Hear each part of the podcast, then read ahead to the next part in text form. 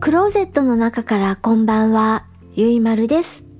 今日は2021年1月13日水曜日に収録をしています。時刻は20時27分を過ぎました。夕張の外の気温はマイナス3度。お天気は雪。寒さが緩んで雪がちらちらと降っています。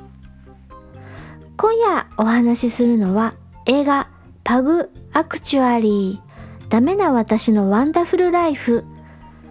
2018年イギリス制作の映画のお話をします。監督はマンディ・フレッチャーさん。出演は B.T. エドモントソンさん。エド・スクラインさん。トム・ベネットさん他です。映画パグアクチュアリーダメな私のワンダフルライフの予告編と本編の URL は Amazon プライムと YouTube のリンクをエピソード概要欄に載せています。見てみてください。私は犬の映画は見ないようにしています。理由は泣いちゃうから。犬の生涯はなんで人間よりも極端に短いのでしょう？子犬から成犬、老犬、あっという間に過ぎていきます。犬の映画は泣いちゃうのが相場と決まっているので避けていますが、これは大丈夫でしょうと思ってみました。パグアクチュアリー、ダメな私のワンダフルライフ。これ、ラブコメ、ロマンチックコメディです。犬の映画だけどコメディだから大丈夫と判断をしてみました。主人公、ヒロイン、独身女性、高校の国語教師サラさん。サラさんの祖母、おばあちゃんから相続を受けます。何を相続するのかというと、パトリックという名前のワンちゃん、犬です。種類はパグ。コロコロして可愛いですよね、パグちゃん。サラさんの住むマンションはペット禁止だし、サラさん自身は犬嫌い。だけれども、しぶしぶ、いやいや、パトリックという名のパグを引き受けます。いやいや、しぶしぶ、ワンちゃん、パトリックを公園へ連れて行き、慣れない散歩をしていると、なんとなんとイケメンを連れてくるではないですか。パグのパトリックは、イケメン愛犬家、イケメン獣医さん、そして高校の先生や生徒たちをどんどん周りを巻き込んでいきます。犬を飼うとこんな風に生活は変わるのか？この映画の題名パグアクチュアリーは放題、日本での題名です。現代はパグちゃんの名前パトリックというのが映画の題名です。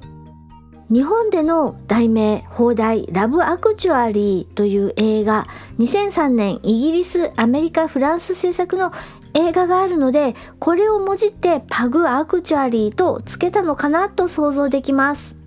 映画ラブアクチュアリーはクリスマス時期の恋人たちのお話でこちらもラブコメロマンティックコメディです。ヒュー・グラントさんというロマンティックコメディの帝王なんて呼ばれる俳優さんも出演しています。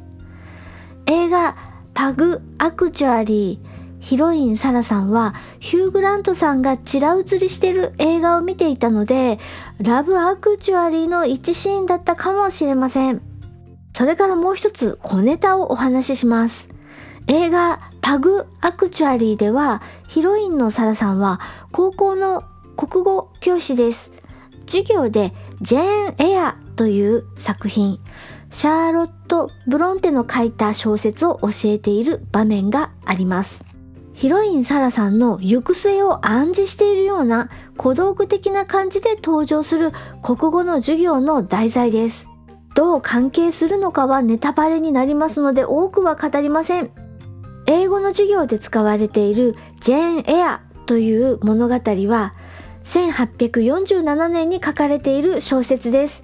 簡単にあらすじを言ってしまうとヒロイン孤児ジェーンが家庭教師になって住み込み先の家の主人と結ばれるというお話なのだけれどもまあその間にはいろいろありましてというお話ですいろいろありましての部分が映画のネタバレ部分でございますなのでぼやかしておきますねウィキペディアさんで検索するとジェーン・エアの書かれた1847年は日本だと1847年まだ江戸時代です。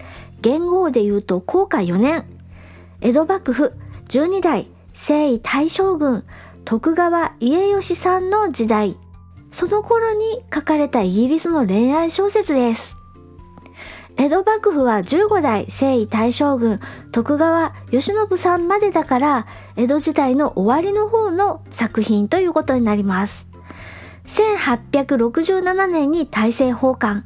一夜虚しく滅びる幕府。ここ試験に出ます。徳川慶喜さんは最後の征夷大将軍。その大政奉還の20年前に書かれた小説がジェーン・エアです。となんか随分映画パグアクチュアリーと話が離れてしまいましたのでぐいっと戻してそんなこんなでコロコロした可愛いパグちゃんが登場しているけれどラブコメなので涙することなく安心して見れるしロンドン郊外の景色も美しく犬好きなあなたも満足すると思うしイギリス観光旅行気分も味わえてお得なラブコメなのです。ラブが最近足りないなと思ったら、あったかい紅茶を飲みながらのんびり見るのもいいですよ。ヒロインサラさんは一体誰と仲良しになるんでしょうね。今夜は映画パグアクチュアリーダメな私のワンダフルライフのお話をしました。それでは夜のゆいろく聞いていただきありがとうございます。北海道夕張からお話はゆいまるでした。おやすみなさい。ふわふわペリカンラジオです。あったくさん、初めて買ったファミコンソフトは何ですか？あの、ソニックっていうのが大好きでしたね。ファミコンちゃうやん。ドイシデンさん、これも連邦の捏造ですかね？これは明らかに捏造ですね。捏造と思う方、ハッシュタグ、ドイシデン。また言うてる毎週木曜日更新、メールフォームからのお手紙、またはハッシュタグ、ペリカンラジオまでご意見ご感想をお寄せください。それでは、あったくさん、どうぞ楽な姿勢。